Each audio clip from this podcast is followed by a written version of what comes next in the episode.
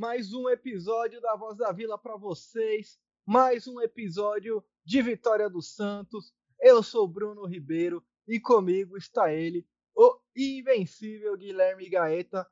Tudo bem, Guilherme? Faz quanto tempo que você não sabe o que é perder? Fala, Brunão. Fala, Santistas de todo o Brasil e do mundo. Eu tô bem, cara. Graças a Deus tô muito bem. Mais um episódio, a gente aqui comentando alegre uma vitória do Peixão, cara. Faz, faz um tempão que eu não sei, hein? São 12 rodadas, assim, mas eu não lembro né, qual foi o dia certinho, né? A última vez que o Santos foi derrotado, né, cara? Foi aquele jogo pro Flamengo, né? Mas eu não lembro qual data que foi. Mas, cara, dali pra frente, né? É claro que a gente tem algumas ressalvas, mas só alegria, cara. E você, como tá? Tô bem também, muito obrigado por perguntar. Só alegria. Aqui é trabalho, né? Hoje, feriado, dia 12 de outubro, dia de Nossa Senhora Aparecida no calendário oficial do Brasil, dia das crianças no calendário extraoficial também. Então, parabéns aí a todas as crianças e mais importante do que essas duas datas, aliás, né? Para alguns, para mim pelo menos, mais importante do que o Dia das Crianças, hoje é aniversário do maior estádio de todos os tempos. Hoje é aniversário da Vila Belmiro, 104 anos de Vila Belmiro, esse estádio que é um templo sagrado. Não existe estádio no mundo que tenha mais história que a Vila, né, Guilherme? Com certeza, com certeza. Meus parabéns aí para a Vila, centenária Vila Belmiro, né, completando mais um ano de vida. A gente espera que seja, né, que tenhamos muitos e muitos anos ainda da Vila Belmiro. Acho que é um templo do futebol que eu já pude conhecer, já pude me alegrar, já pude chorar, tanto de alegria quanto de raiva. Mas eu acho que é um dos lugares mais místicos assim que representa o futebol no mundo, cara. Eu acho que nenhum, nenhum estádio no mundo tem a magia que a Vila Belmiro tem. É isso aí. Para você que ainda não visitou a Vila, quando tiver a oportunidade, não agora, né? Por conta da pandemia, obviamente, mas quando tiver a oportunidade, visite a Vila. A Vila que deve passar aí por uma possível modernização. A gente já falou disso em episódios anteriores. Eu não lembro qual que foi o episódio que a gente falou, mas não faz muito tempo, né, Guilherme? Deve ter sido penúltimo ou o antepenúltimo episódio aí.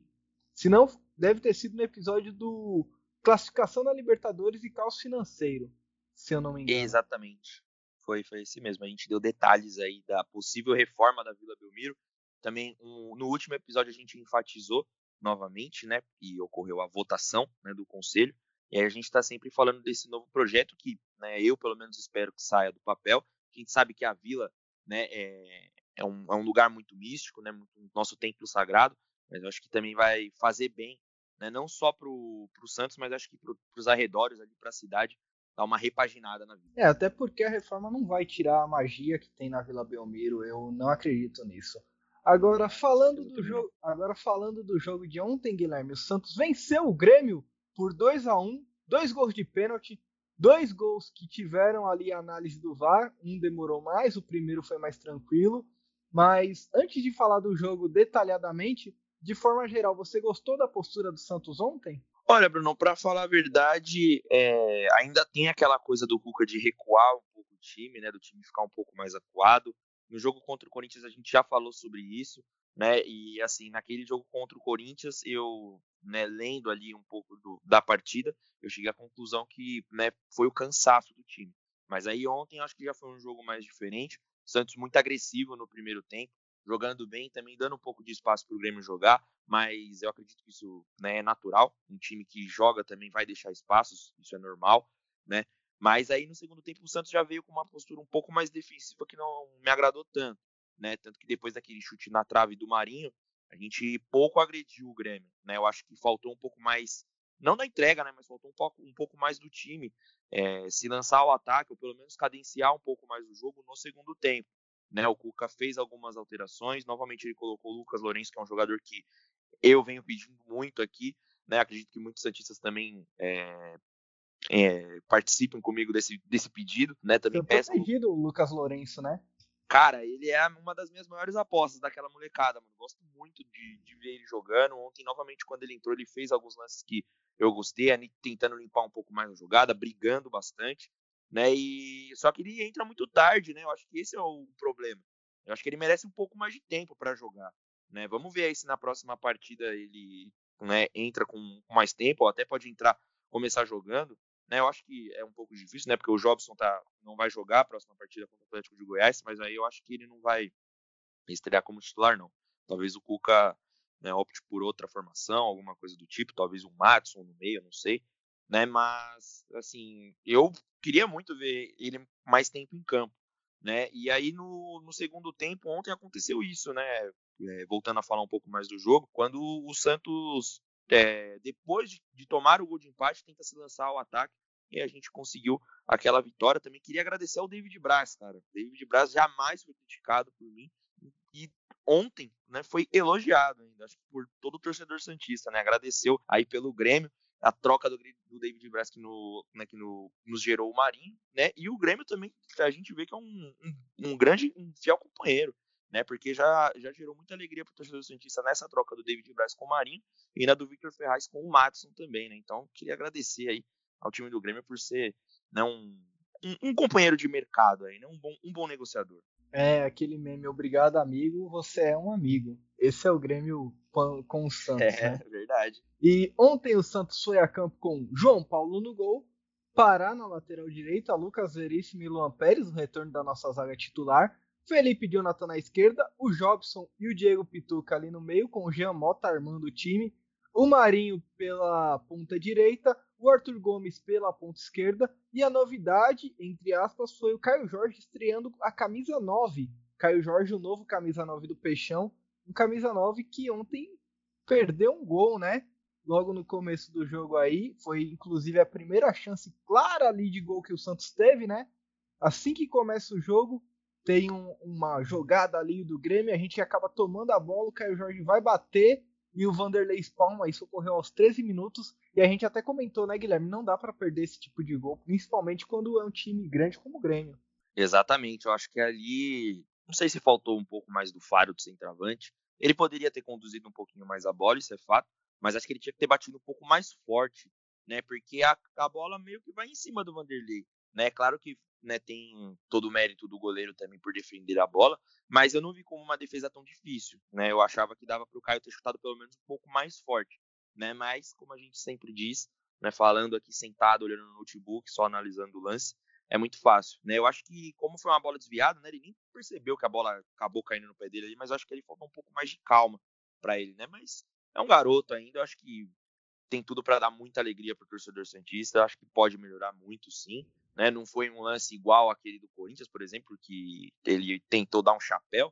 Né? Dessa vez ele já bateu pro gol, então a gente tá pelo menos vendo uma melhora nisso. Né? Tudo bem que ali não tinha quem ele driblar, né? mas eu acho que né, ele tem que tentar sabe, né, melhorar um pouquinho mais aí as, as finalizações. E entre João Paulo e Vanderlei, quem você prefere, Guilherme? Porque o Grêmio também acabou comprando o Vanderlei dos Santos, né? O que deu oportunidade pro João Paulo. Exatamente, exatamente. Agradeço o Grêmio mais uma vez, né? Olha, eu vou falar a verdade. Eu era muito fã do Vanderlei quando ele era goleiro do Santos. Gostava muito dele. Tinha alguns erros, né? Mas erros acontecem. Já aconteceu com o João Paulo, a gente já viu no jogo contra o Corinthians. Mas eu gostava bastante do Vanderlei, tanto que naquela briga, naquela tretinha que tinha, né, da torcida entre o, o fandom do, do Vanderlei e do Everson, eu tava do lado do, do time Vanderlei. Né? Eu gostava bastante. Mas tinha dele. fã do Everson, cara? Ah, eu via muita gente defendendo, viu, cara? Porque tinha aquele pessoal que falava, ah, mas ele joga pega, não sei o que, mas ele não é atacante, não é jogador de linha, é goleiro. Né? Mas, e eu, vi, eu ficava um pouco chateado porque eu vi o Vanderlei muito injustiçado, né, de não ir para a seleção quando ele estava no Santos, e o São Paulo ele meio que sentou ele no banco e ele nunca mais voltou.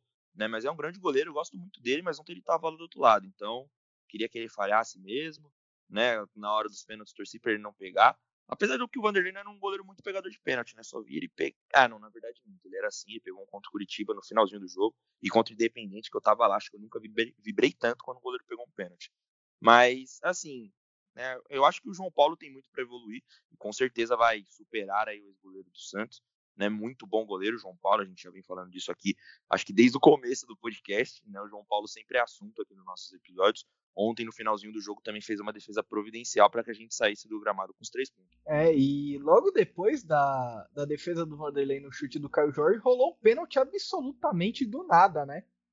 É, o Santos estava sim pressionando, estava apertando o Grêmio, principalmente no campo de defesa do Grêmio, campo de ataque do Santos.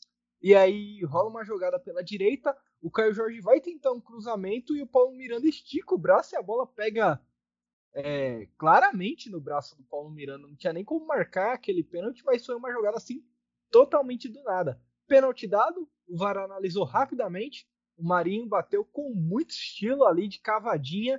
1 a 0 Santos aos 20 minutos de jogo. O que, que você achou da cavadinha do Marinho? Você é louco, eu quase caí para trás. Tava assistindo na casa do meu primo esse jogo ontem, né? Inclusive foi aniversário dele. Ele que também escuta a gente aqui. Quero mandar um abraço pro Bruno. Uns parabéns aí para ele. A gente tava assistindo lá na casa dele ontem, cara. Eu até falei pro pessoal assim, eu falei, ó, fica vendo, ele vai bater forte no canto esquerdo. Forte no, can no canto esquerdo, que é, né, com a perna boa que ele chuta, né, ele só dá uma pancada. Na hora que ele deu aquela cavadinha, cara, me pegou completamente de surpresa.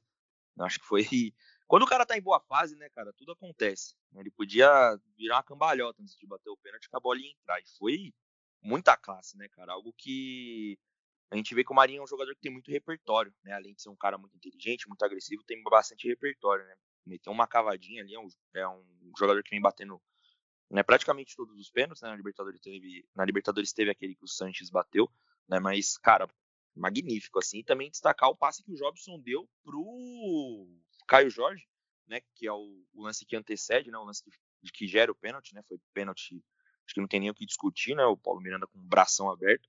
Um ótimo passe que o Jobson deu, né? E no segundo gol, né? No, no segundo lance que gera o pênalti também é um passe do Jobson, né? Eu acho legal essa opção que ele dá para o time, né? Quando ele está em campo, que é esse passe que quebra as linhas de defesa, né? E sempre visa um ponto futuro. Eu gosto muito dessa característica do Jobson. Né, um jogador que vem crescendo, né? Vem fazendo boas partidas. Infelizmente não vai poder estar tá no no próximo jogo, né? Contra o Atlético de Goiás, mas vem se tornando um jogador muito útil, né? E muito importante quando entra, quando joga, sempre é um jogador que consegue né, deixar ali seus pontos positivos dentro de campo. Seu protegido também, o Jobson, grande parte da torcida não gosta do Jobson, hein, Guilherme? Você parece ser diferente. Ah, olha, pra falar a verdade, eu gosto sim, mano. Eu gosto sim. Desde que ele começou a jogar no Santos, dá para ver que ele tem uma qualidade de bola ali. Claro que tem algumas coisas que precisa acertar, né? Acho que principalmente quando se trata de marcação né? Mas a gente sabe que isso ocorre, né? Mas eu gosto muito do, da maneira que ele joga, né? Sempre com a cabeça, né? Para cima, assim, olhando, né? Visando bem o jogo, dando alguns passes é, que dão uma boa dinâmica no jogo. Para falar a verdade, assim, o Jobson é meu protegido, sim. Eu gosto muito do futebol dele. E depois do gol do Santos, o Santos continuou pressionando de alguma forma, continuou apertando o Grêmio e teve uma grande oportunidade ali que foi um passe do Caio Jorge, deu ele deu o passe pro, pro Jean Mota e o Jean Mota da entrada da área chutou, deu aquele chute ali de, de chapa, né? Aquela bola que vai fazendo curva e a bola acaba acertando a trave do Vanderlei. Ali o Santos estava pressionando. No segundo tempo, não, no primeiro tempo, aliás, não teve muito mais do que isso. Foi, foi essa pressão do Santos no campo de defesa do Grêmio, mas sem muitas chances criadas. O Santos tomava bastante bolas, o Santos agredia o Grêmio, porém o Santos não criava grandes, grandes chances de gol. O Jean Mota tentou esse chute, o Marinho fez o gol de pênalti, o Caio Jorge perdeu aquela oportunidade, e não mais foi isso, né? Mas o primeiro tempo do Santos de grande domínio da equipe santista, né? Foi exatamente. O Jean Mota, ele é o jogador que dá uns chutes bonitos, mas infelizmente a bola não entra, né? Ele sempre tem dessa da bola pegar na trave, né? E eles dão, dão um chute às vezes bem plástico, assim, ele tem uma a perna esquerda dele assim é muito boa, né? Ele é um canhoto que para bater de fora da área ele tem qualidade, né? A gente sabe de né, todos os, os contras também que tem, assim como todos os jogadores, né? Todos têm seus prós e têm seus contras, mas é uma qualidade que o Jean tem chute de fora da área, né? Me lembrou muito um, um chute que ele deu num gol, né? Na verdade contra o Vasco no ano passado na Copa do Brasil, assim foi bem semelhante, só que foi né, lá do outro lado.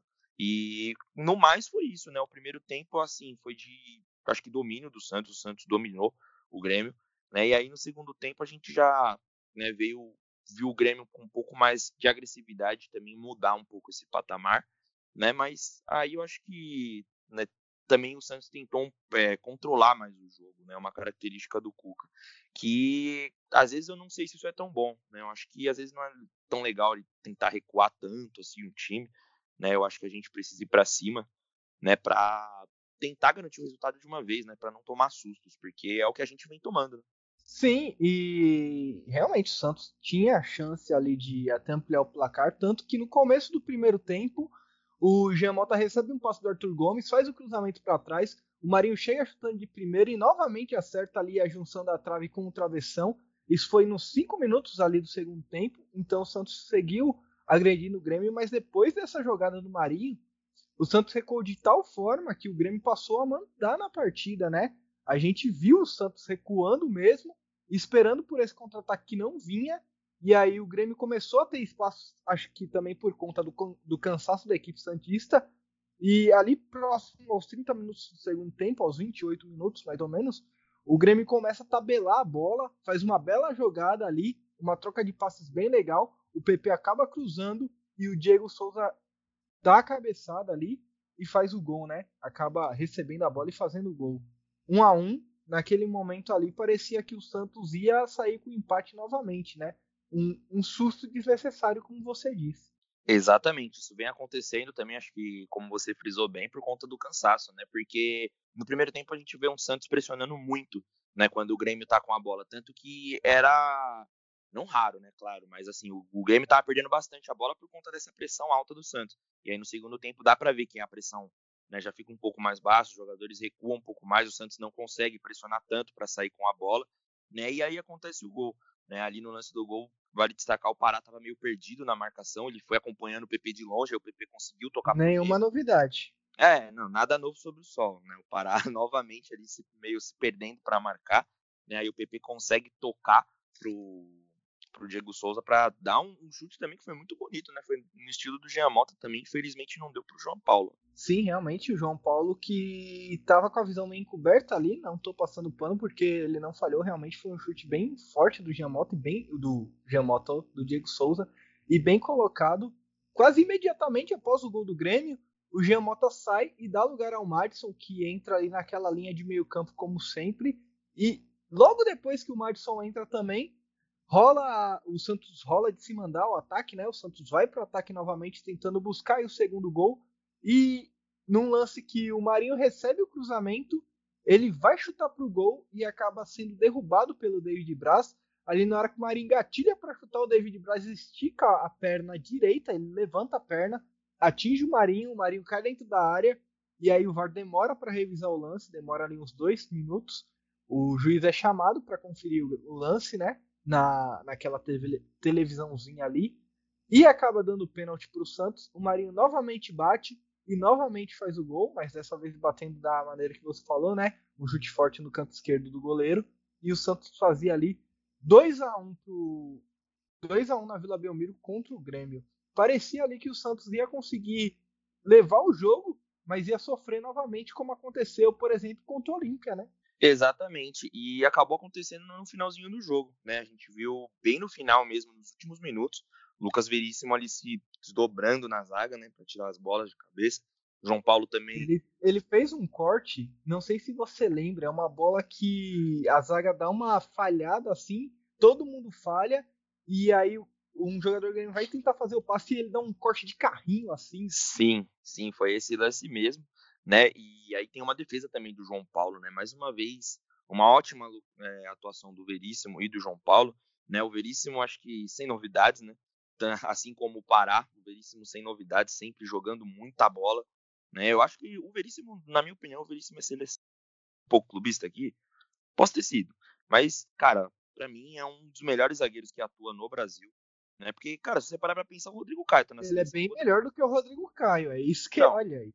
Olha então, aí. O, o Veríssimo é melhor que o Rodrigo Caio, isso é fato, cara. Uhum. E, assim, é muito bom, né? Acho que, é, por um lado, eu ficaria muito feliz de ver o Veríssimo na seleção, mas por outro, eu ficaria triste porque ia desfalcar o time do Santos, né? Já tá contando com o desfalque aí do Soteudo, que não jogou no, nas eliminatórias, né? É, é, um, é um negócio que eu fico muito bravo, cara. O cara é, é convocado para jogar é, a, as eliminatórias. Algo que eu já acho errado é o campeonato não parar aqui. Só não para aqui. É, só não para aqui, porque lá na Europa para, em todos os outros continentes param só aqui não para. Né? Na Argentina sabe... para, inclusive. É, então, a gente sabe que o campeonato é apertado, mas tinha que parar, porque prejudica muito os times, né? Não só por conta do Santos, né? Mas enfim, isso aí já é assunto para outro podcast. É, né? a gente e... pode fazer um só disso. É, então, e aí, meu, o cara é convocado e não joga. Né? Eu vi que teve um problema lá no traslado dele, parece que ele só conseguiu um dia depois, né? Mas ele treinou, com a seleção da Venezuela e o cara é convocado e não joga, né? E fica meio difícil também, né? Porque a gente perde um jogador para ele não jogar, o Soteldo faz falta, né? Quando não tá atuando ali pelo, pelos lados, né? Um jogador que consegue também quebrar as linhas, as linhas defensivas, sempre faz diferença quando tá jogando, né? E aí, mais uma vez, a gente não vai poder contar com ele. Né? Vamos ver se, se pelo menos pela Venezuela ele joga, né? Pra conseguir deixar a marquinha dele lá. E vale ressaltar também o que você falou do Veríssimo, que ontem, no finzinho do jogo, ali numa cobrança de escanteio, ele dá uma cabeçada e obriga o Vanderlei a fazer uma grande defesa, né? O Veríssimo bom na defesa, mas também no ataque costuma deixar a marca dele. Exatamente. Eu lembro do gol que ele fez contra o Delfim, né? No, no jogo de ida aqui, né, no, aqui não, né, lá em Santos, na Vila Belmiro. O Veríssimo é muito bom nessa bola aérea, né, tanto para defender quanto para atacar. Já deixou a marca deles algumas vezes aí, né, a gente espera que ele sempre tenha ótimas atuações e se puder contribuir com a gente lá na frente fazendo gol, melhor ainda. Outra coisa que vale destacar também é que ali aos 86 minutos, já no finalzinho do jogo, saiu o Felipe Jonathan e entrou o zagueiro Laércio com a camisa 6, estreia ali no Santos, né? O zagueiro que veio do Caxias, ficou esperando o Santos pagar a dívida do Hamburgo ou negociar. A negociação veio, o Santos foi liberado para registrar jogadores e o Laércio finalmente estreou. Não dá para a gente falar muito do, da atuação do Laércio, né? Porque muito pouco tempo dentro do, dentro do jogo, apesar de ter tido ali 7 minutos de acréscimo, mas eu não vi, pelo menos, ele fazendo nenhum tipo de intervenção muito destacável assim. É, para falar a verdade, eu também não consegui notar muito a atuação dele, né? Foi muito pouco tempo, é claro. Né? Mas eu acho que é sempre bom a gente estar tá reforçando a defesa, né? É, com, principalmente com esses jogadores né, que têm um bom porte físico, são mais altos, né? Então são jogadores bem do padrão assim da defesa do Santos, né? E eu acho muito legal também a atitude do Laércio, do Laércio de querer esperar, né? Claro que a gente sabe que né, deve ser um, um, privilégio enorme jogar num time, né, com o nome do Santos, né? Ter o, o Santos lá no seu currículo, mas aí, por exemplo, atletas como o Elias, né? Porque quando o Cuca, né, quando ocorreu todo né, aquele impasse, né, o Elias e o Laércio estavam esperando. O Cuca chamou os dois para conversar, o Elias, né, foi para o Bahia, e eu acho que o Laércio é um jogador que teria mercado para ir para outros times, né, e acabou ficando. Acho muito legal essa atitude dele aí, espero que consiga, né, desenvolver um bom futebol para poder ajudar a gente ainda mais no setor defensivo, que é um setor que às vezes a gente, né, fica sem opções ali. É, você falou muito bem. Aí você vem falando muito bem, Guilherme, no, nos últimos episódios. A, o seu crescimento é notável, eu diria até. O jeito que você analisa o futebol aí tá muito bom. Ah, muito obrigado, cara. Fico lisonjeado de ouvir né, isso vindo de você, né, o idealizador do nosso projeto. É sempre muito legal estar tá comentando sobre o Santos aqui, é algo que eu faço com, com paixão, com carinho, principalmente com, com amor. O alto elogio vale nesse, nesse sentido. Hoje está liberado o elogio. Depois disso, o Caio Jorge saiu para entrada do Lucas Lourenço, como você já tinha destacado, né? Ali o Lucas Lourenço jogou mais ou menos 8 minutos e você sempre vem batendo na, na tecla de que o Lucas Lourenço merece jogar mais do que esses 10 minutos, esses acréscimos aí, né? Mas enfim, a gente já, já falou disso aqui hoje. Depois disso, também, depois da entrada do Lucas Lourenço, teve aquele pisão no tornozelo do Marinho. O que, que você achou do lance? Criminoso. Né, meu Deus do céu, ele pisa. Nem tava. Era um lance que nem tava na, ocorrendo tipo, uma disputa de bola tão acirrada, assim, né? E o David Braz vai completamente errado no pé do Marinho que nem tá tentando dominar a bola. Então ele vai na intenção de destruir a jogada, né? E aí ele toma o cartão vermelho, né? Assim, eu não era. Não, não, não, não, é, não foi esse não, foi o anterior ah, a é, esse. Foi o anterior a esse, né? Foi o do é Rodrigues que dá um pisão no, no Marinho o VAR analisa Isso. e o juiz, o juiz decide manter o cartão amarelo. É, foi isso mesmo. E aí, assim, a gente vê que nem sempre o VAR consegue nos, nos beneficiar. Né? Apesar que ontem eu acho que foi muito justo, né? não tem essa questão de benefício. Né? Na, na minha opinião, os dois lances foram né, para pênalti. Teve um lance do Grêmio também, que a bola bateu no braço do Felipe Jonathan, mas na, a, a própria transmissão disse que não foi pênalti. Na minha opinião, também não foi braço do Felipe Jonathan tá colado no corpo, né? E aí, né, tem essa, né, esse pisão, né? E aí a gente vê hoje, por exemplo, o Marinho ele postou no, no Instagram dele, né, que ele jogou ontem meio que no sacrifício, né? Parece que ele tá fazendo algumas sessões de fisioterapia por conta daquela lesão que parece ser na virilha, né, ali na coxa, né, na parte interna ali da coxa, a gente não sabe, né, ao certo. E a gente vê que o Marinho é muito caçado em campo, né? E, só que eu achei legal também a inteligência que ele teve ontem, porque toda a bola que depois o Santos virou o jogo, toda a bola que ia lá para frente, ele tentava segurar ali perto da zona de escanteio. E foi assim que o David Braz foi expulso. Realmente, o Marinho foi caçado ontem, sim. Sobre o lance do Felipe Jonathan, ele é bem interpretativo, então na hora eu fiquei com medo, porque a bola acaba batendo ali no cotovelo dele, e alguns juízes marcariam pênalti, outros não. E assim, não achei que era pênalti, mas se o juiz desse, não ia me surpreender também. Não digo que não me é. surpreendi é. por o juiz não ter dado pênalti. E aí, logo. É, pra falar a verdade. É, desculpa, te desculpa te interromper, mas pra falar a verdade, assim, na hora eu achei que o juiz ia dar. Né, porque ele já tinha dado é. um pro Santos, então a gente já comentou esse negócio da compensação aqui. Mas é interpretativo. Se o juiz desse, eu também não ia ficar tão bravo assim, por exemplo, em outros lances que a gente já né, sofreu pena. Exatamente.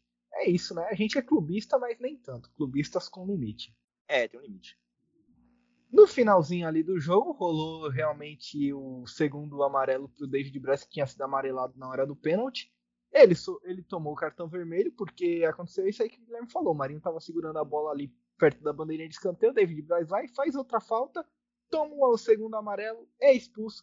Muito obrigado por nada, David Braz. Você ontem ajudou mais o Santos do que o Grêmio, fez um pênalti e foi expulso no final da partida. O próximo jogo do Santos é contra a, o Atlético Goianiense já na quarta-feira. Então você provavelmente vai estar ouvindo esse podcast aí na terça-feira. Amanhã já tem jogo do Santos. Inclusive a nossa agenda vai ser bem corrida, hein, Guilherme? Porque o jogo do Atlético Goianiense é quarta-feira, depois o Santos joga no sábado, depois joga na terça. Então a gente vai ter que gravar quinta, domingo e segunda. Olha que, que, que coisa. Oh, aliás, quinta, domingo e quarta. É verdade, vai ser bem corrido aí, mas pode ter certeza que a gente vai correr para estar tá trazendo né, todos os episódios de acordo aqui com o que a gente né, pretende trazer para o nosso ouvinte.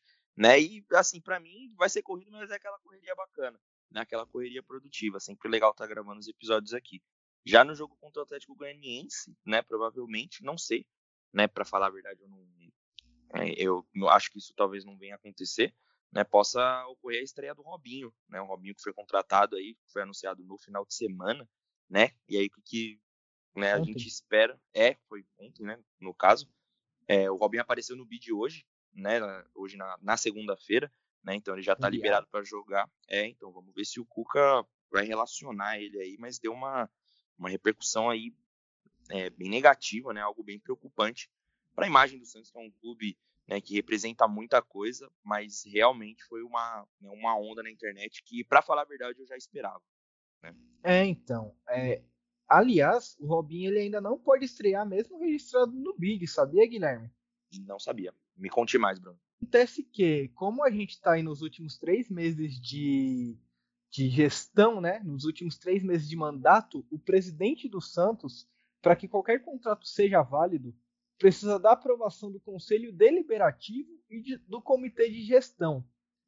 A reunião com o Conselho Deliberativo para aprovar o contrato do Robinho ela ainda não rolou. O Marcelo Teixeira, que é ali o presidente desse Conselho Deliberativo, deve marcar essa reunião nos próximos dias, provavelmente amanhã, e só após o Conselho Deliberativo aprovar a reunião com o Santos, né, aprovar o contrato do Robinho, aí sim o contrato dele realmente será válido no Santos e só após isso que ele pode estrear. Então, mesmo ele estando registrado no BID, o contrato dele não é válido aí, entre aspas. Coisas que acontecem no Santos, né? Mas eu acho que isso aí vai ocorrer rápido, né? Acho que em, né, amanhã mesmo a gente já tem a novidade sobre isso, né? Mas eu acho que o Robinho não vai estrear ainda contra o Atlético de Goiás, não, cara. Para ser sincero, eu acho que a estreia dele vai ficar talvez contra o Coxa, né? Porque eu acho que vai ficar um pouco em cima, né? A gente viu que ele mesmo declarou que, né, digamos assim, em forma, né? Ele vinha fazendo treinamentos em casa, né, para manter a forma hum. nesse período que ele não estava jogando, no CT do Santos também, né? Mas aí a gente já, né, vai esperar um pouco mais do Cuca, né? Acho que o Cuca não vai ter tanta pressa assim de botar ele para jogar, né? Mesmo o Cuca pedindo por reforços, né? Mas eu acho que o Cuca não vai ter tanta pressa assim para fazer a estreia dele, por exemplo, contra o Atlético de Goiás. Aí, atualizando a tabela antes da gente falar da repercussão aí do, do caso Robinho na internet, o Santos ficou em sexto lugar com 24 pontos, mesma pontuação do Fluminense que é o quinto, dois pontos atrás do São Paulo que é o quarto e três pontos atrás do Flamengo, que é o terceiro. O Internacional ganhou, foi a 28 e o Atlético Mineiro tem 30. Ali tá mais desgarrado, não é desgarrado não, porque só tá dois pontos na frente do Internacional. É importante o Santos se manter no pilotão de cima, principalmente para lutar ali por uma vaga para a próxima Libertadores da América, já que a gente não sabe o que vai acontecer nessa Libertadores. A gente espera ser campeão, claro, mas é sempre bom estar tá ali na zona de classificação da Libertadores para se garantir, né? Sobre a repercussão do Robinho.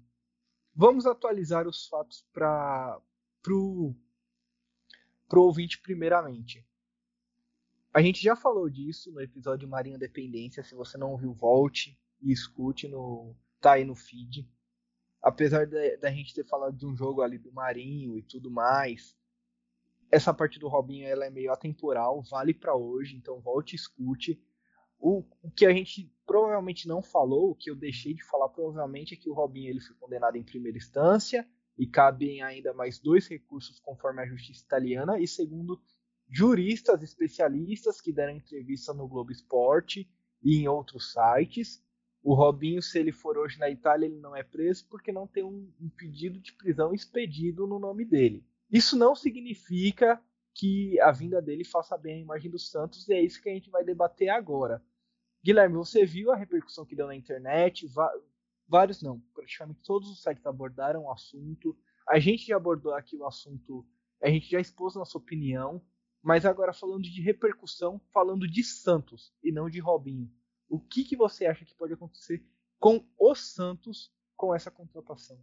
Olha, cara, é, a repercussão é muito negativa, né? Mas isso eu, né, para falar a verdade, eu acho que já ia acontecer mesmo caso viesse a contratação, até porque tudo que a gente falou, né, no podcast, né, sobre o Robinho, meio que cai por terra, né? Porque a gente em nenhum momento aprovou a contratação, né? Claro que assim, se a gente se o Robinho, né, naquele momento, se o Robinho viesse, a gente não vai, a gente não vai deixar de analisar o Robinho é, bola, né? a gente não vai deixar de analisar o Robinho campo, mas essa questão a gente tem que pontuar sim.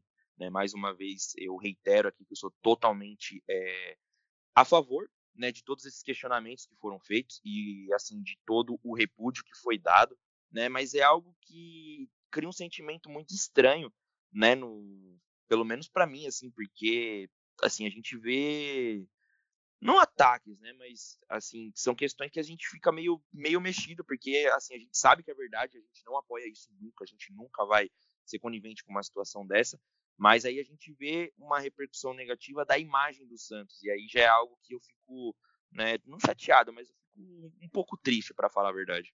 É importante ressaltar também que, que aqui na Voz da Vila, a gente já falou sim que ele foi condenado em primeira instância, isso é um fato. O Robinho é um, um cidadão condenado em primeira instância por um crime de violência sexual e cabe recurso. Ponto. Porém, é, a gente não está falando que o Robin foi em todas as instâncias também. Mas é o que eu falei naquele episódio e o que eu falo agora. É importante que, por conta disso, ele resolvesse primeiro essa questão. Ah, ok, foi inocentado. Ele é inocente, não cabe mais recurso, o processo já foi transitado totalmente. Então, ok, jogue.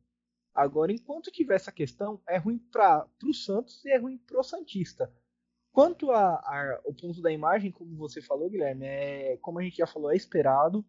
Eu temo sim que o Santos possa perder alguns patrocínios, não por conta de dos torcedores perguntando, mas é porque quem faz marketing, e não foi só a garota que nem, nem cabe a gente citar o nome aqui, que fez uma pergunta para a Filco no Twitter, foi execrada. Não foi só ela que fez isso, o Paulo Calçade colocou uma imagem do, do Robinho voltando para o Santos com todos os patrocinadores e questionou se os patrocinadores gostariam de vincular a marca a isso. E isso é um questionamento válido sim para o setor de marketing do Santos na hora de pesar essa contratação, porque isso pode acontecer sim. A gente sabe que as marcas elas podem se desvincular a essas coisas muito rapidamente, elas não querem ser vinculadas a esse tipo de coisa. O Neymar, que era o Neymar, acabou perdendo patrocínios na época que ele foi acusado, e ele nem tinha sido condenado, ele foi apenas acusado. Então, isso pode sim acontecer com o Santos. E aí eu acho que é uma questão de pesar. Agora, o que eu peço para todo ouvinte e para todo torcedor santista é que você pode concordar com a vinda do Robinho você pode discordar. Mas você tem que ter respeito pela opinião do outro, entendeu? Você Não é porque o cara discorda da vinda do Robinho, como por exemplo o Guilherme falou, como eu falei aqui, que a gente não é torcedor do Santos, que a gente não gosta do Santos, que a gente quer prejudicar o clube, que a gente tá condenando o cara, não. A gente tá, tá discordando. A gente apenas discorda da vinda do cara nessa situação. Perfeito, Guilherme? Perfeito, perfeito. E para falar a verdade, abrindo meu coração aqui mesmo pro ouvinte, é, eu até fiquei um pouco distante das redes sociais nesses dias, porque principalmente da minha conta com, do, da Voz da Vila, né? Porque tava um ambiente de guerra, assim, sabe? Eu acho que ninguém consegue ver a opinião do outro sem dar um pitaco. E, cara, isso é chato, sabe? Eu acho que não qual é a necessidade, por exemplo, de eu ir lá fazer um tweet, é, né, uma suposição, ir lá fazer um tweet a favor né, da vinda do Robinho, né, uma suposição, e aí você vir é, replicar o meu tweet, colocar a sua opinião em cima da minha e né, meio que apontar o dedo na minha cara, falando para todo mundo que eu tô errado, que eu sou isso, que eu sou aquilo, e o pior, sem nem conhecer quem tá do outro lado, sabe? Então acho que a gente, a gente tem que ter, às vezes a gente tem que ter um pouco mais de empatia com o próximo e não tornar o, né, esse ambiente um, algo um, pouco tóxico, né? Porque fica chato, sabe? Você vê assim muita gente querendo julgar o outro sem ao menos conhecer e falando tipo palavras que podem ferir mesmo, tá ligado? Então eu acho que isso não é legal, sabe? Eu acho que a gente não tem que conviver nesse tipo de ambiente. Eu acho que todos nós somos santistas acima de tudo, certo? Então acho que tem que haver o respeito, certo? O que, o que essa torcedora do Santos fez, né? Só comentando, assim, eu acho que é um questionamento válido, entendeu? É, só que a partir do momento que ela começa a prejudicar o clube, né? Mas que no caso quem prejudica é a imagem negativa que o Robinho tem e algo que é um apelo que eu gostaria que ele pudesse ouvir, né?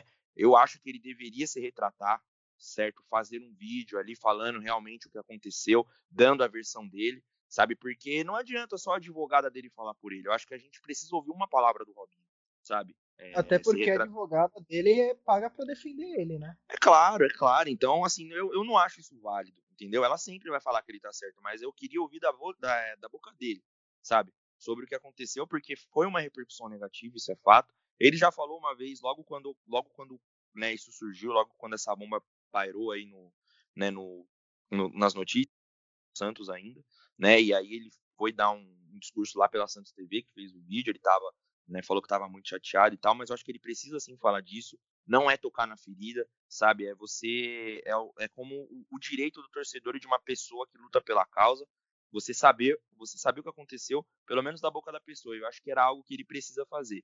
Entendeu? Eu acho que não adianta as mídias sociais do Santos ficarem publicando fotinho, é, do que eles fizeram lá do The Last Pedalada, vídeos do, do Robinho voltando. Eu acho que isso é válido, mas não adianta fazer isso se não tiver um esclarecimento. Eu acho que é algo que tem que ter, sabe? Sobre essa garota, eu acho que ela tá correta, né? É um questionamento válido a se fazer. É claro que isso prejudica o clube, né? Mas eu já vi muitas opiniões divergentes. Eu confesso que eu ainda não consegui tomar né, um, um partido, para falar a verdade, mas aí eu já vi algo que não é legal, cara todo, é, foram atrás dela, sabe? Eu vi naquele grupo do Facebook, o pessoal postando print do Facebook dela, sabe? Meio que invadindo as contas delas, é, ressuscitando tweets, assim, de 2011, sabe? Não passando pano para ela porque foram tweets racistas, né? E é, é, claro que a gente também não é a favor disso, nunca seremos, a gente já falou sobre isso aqui também.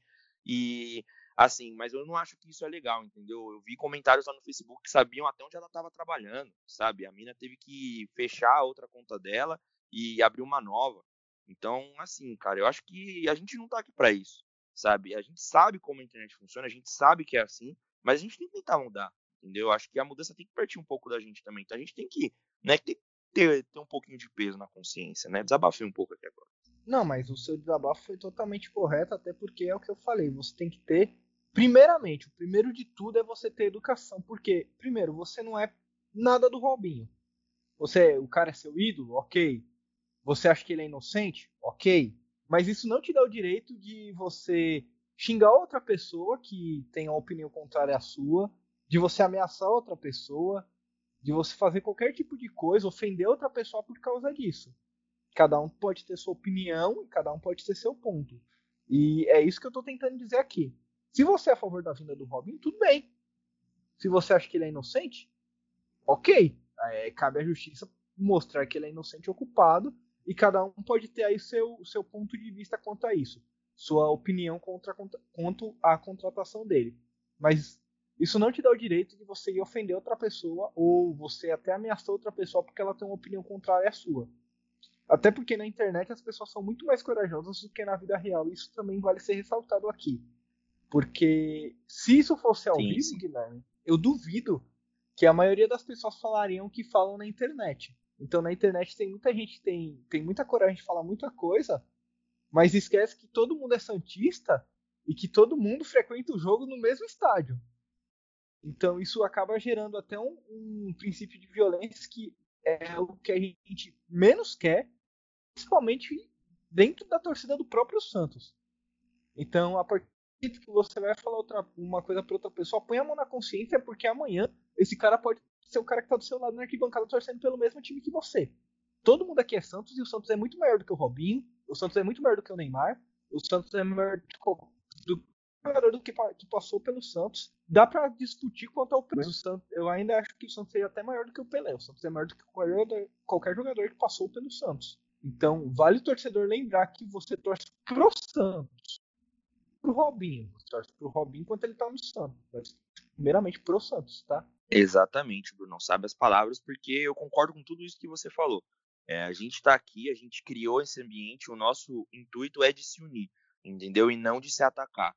Eu acho que é válido a gente dialogar sim sobre o assunto, desde que a gente não é, de, desde que a gente não fira ninguém, entendeu? Então eu acho que o que você disse não perca a linha, né? É, então é como a gente diz nas ruas, né? Desde que a gente não perca a linha, né? Então acho que eu faço das suas as minhas palavras, cara. O Santos é maior que tudo isso, mas a gente precisa assim de retratação, a gente tem que saber o que aconteceu, né? Porque foi algo que manchou um pouco, eu acho, é, a imagem do clube durante esses dias né? Vamos ver o que vai acontecer é, daqui para frente, mas eu acho que a gente tem que estar tá aqui principalmente para pregar isso que a gente acabou de falar, né? O respeito. Exatamente. E assim, é claro que todo torcedor santista ele quer, ele tem a, a esperança de que o, o processo acabe e tudo seja esclarecido.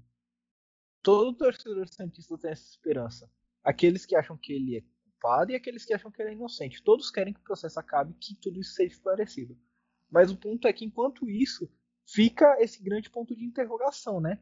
E por conta desse ponto de interrogação, o Santos pode ser prejudicado sim fora de campo. E é isso que a gente está tentando falar sim. Ok, a contratação do Robinho, tecnicamente, é uma contratação boa para o Santos, porque ele vai agregar dentro de campo, ele é um jogador que sempre agrega quando passa pelo Santos.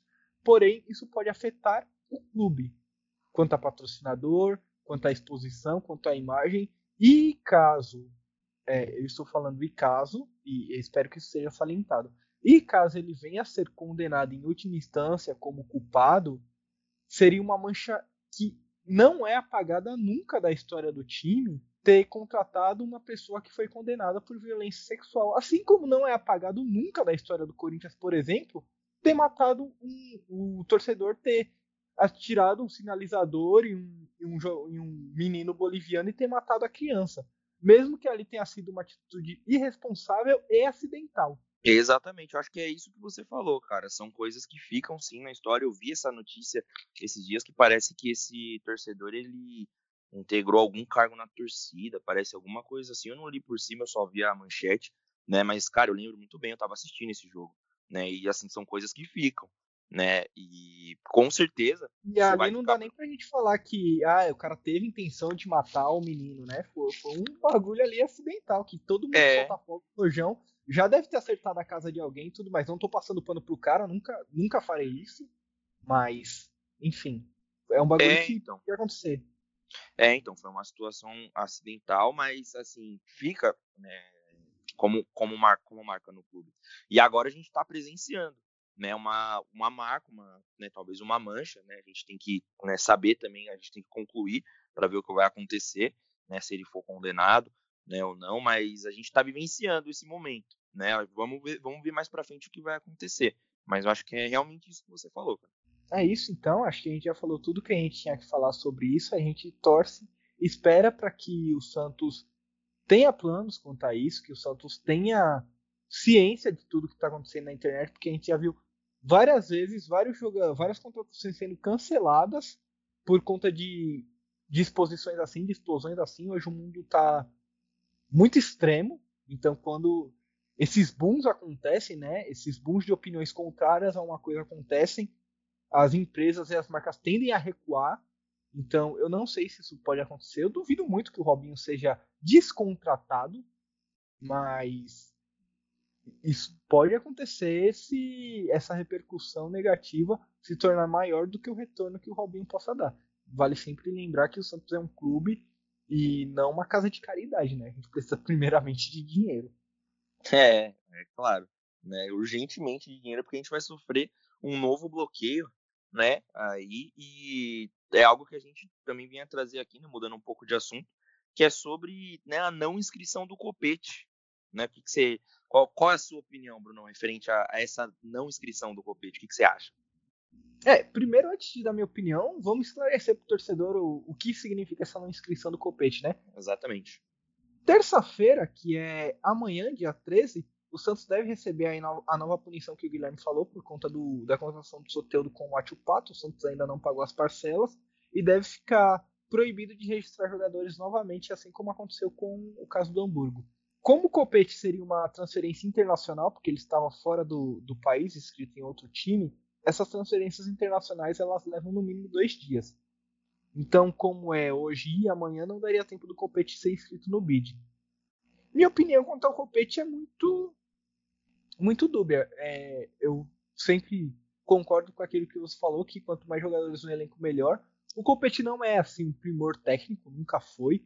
Ele tropeçava muito na bola. Para quem não lembra, o Copete tropeça na bola assim, basicamente todas as jogadas que ele faz. Mas ele é o, o jogador não brasileiro com mais gols na história do Santos, né? Então isso é meio bizarro, assim, né? Que estatística bizarra. Eu não, não sei muito o que pensar disso. Eu acho que seria bom ele estar tá no elenco, mas seria ruim ele jogar muito. É, eu também acho, né? O Cuca lamentou que ele não pôde ser inscrito, mas eu acho que tem, a, tem uma molecada pedindo passagem, né? Então, claro que é um jogador que pode ser utilizado, né? Pra né, suprir alguma ausência ali, mas né? Eu concordo com você, não é um primor técnico, né? Na verdade, eu acho que o problema do Copete é mais a bola, assim, né? Quando a bola vem no pé dele mesmo, assim, eu já acho que e aí ele poderia já... jogar de lateral esquerdo. É, é uma então. posição que a gente não tem, né?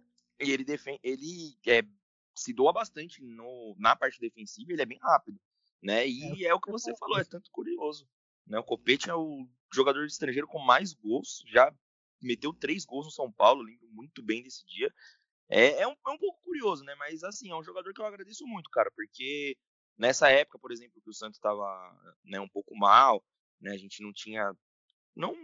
Né, a gente não tinha né, uma, uma, uma, colocação boa, um elenco né, recheado de bons jogadores, né? E o Copete ele salvava em alguns jogos, né? Fazia alguns gols importantes, né? Dava algumas vitórias para o Santos, sempre se doou muito. Né? Então não é aquele caso, por exemplo, de um Uribe da vida, assim.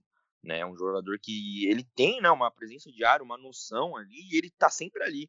Né? Fez muitos gols assim, né? Aquele, aqueles gols que o André fazia né, naquele Santos de 2010, que era só empurrar a bola pro gol. Mas é um jogador que briga muito, né? Então eu acho que às vezes é legal você ter um jogador desse integrado no elenco podendo jogar. Né? Então, eu até entendo o lamento do Cuca, mas em contrapartida eu acho que tem uma molecada que tá pedindo passagem que pode também é, dá um resultado até maior do que o Copete daria. É, se o Copete tocar mais de duas vezes na bola, é grande probabilidade da jogada morrer. Acho que é isso hoje, então, né, Guilherme? Quase uma hora de podcast aí. A gente está fazendo muitos podcasts, vai ter uma hora que a gente não vai conseguir fazer um destaque final. Você tem um destaque final hoje?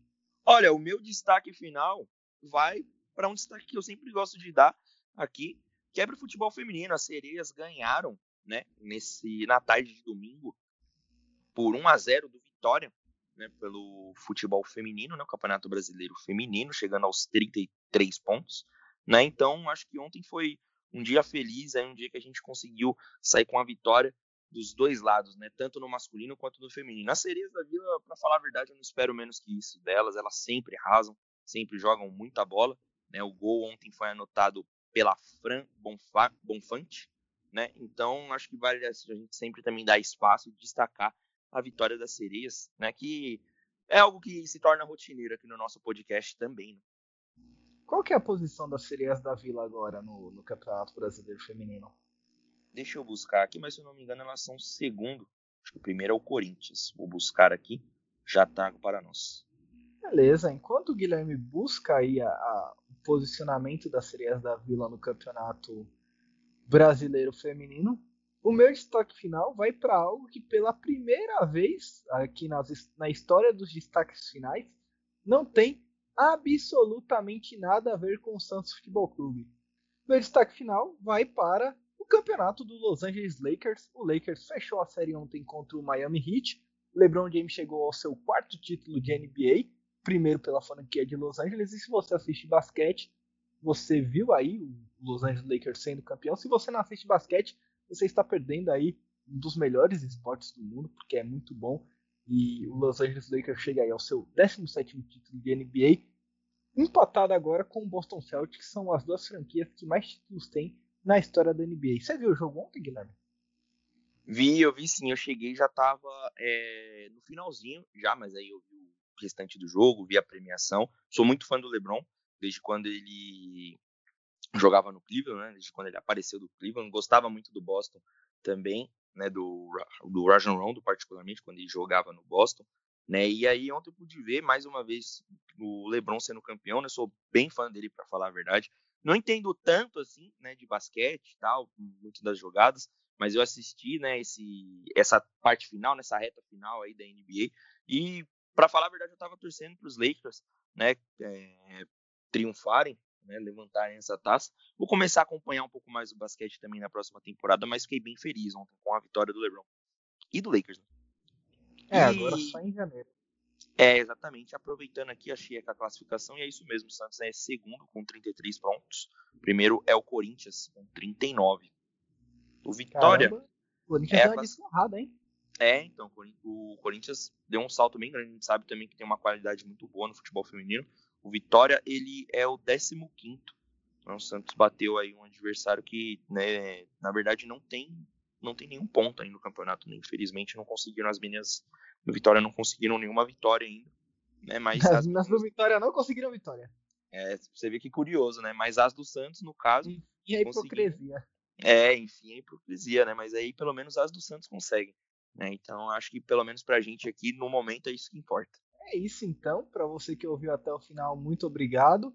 Compartilhe aí nas redes sociais, compartilhe para seus amigos, compartilhe para sua família, poste nos grupos de WhatsApp, Facebook, Instagram, Twitter. Respeite o próximo. É, esse é o recado do podcast da Voz da Vila de hoje. A Voz da Vila não é uma voz só minha do Guilherme, precisa ser uma voz de todo torcedor santista, mas para isso a gente espera que todo torcedor santista esteja unido em, um, em prol de uma causa que é o Santos que é maior do que qualquer coisa e é maior do que qualquer situação. Lembrando que a gente ainda não perdeu, então faça como o Santos, não perca o próximo episódio da Voz da Vila. Muito obrigado para você que ouviu até o final. Vai, Guilherme.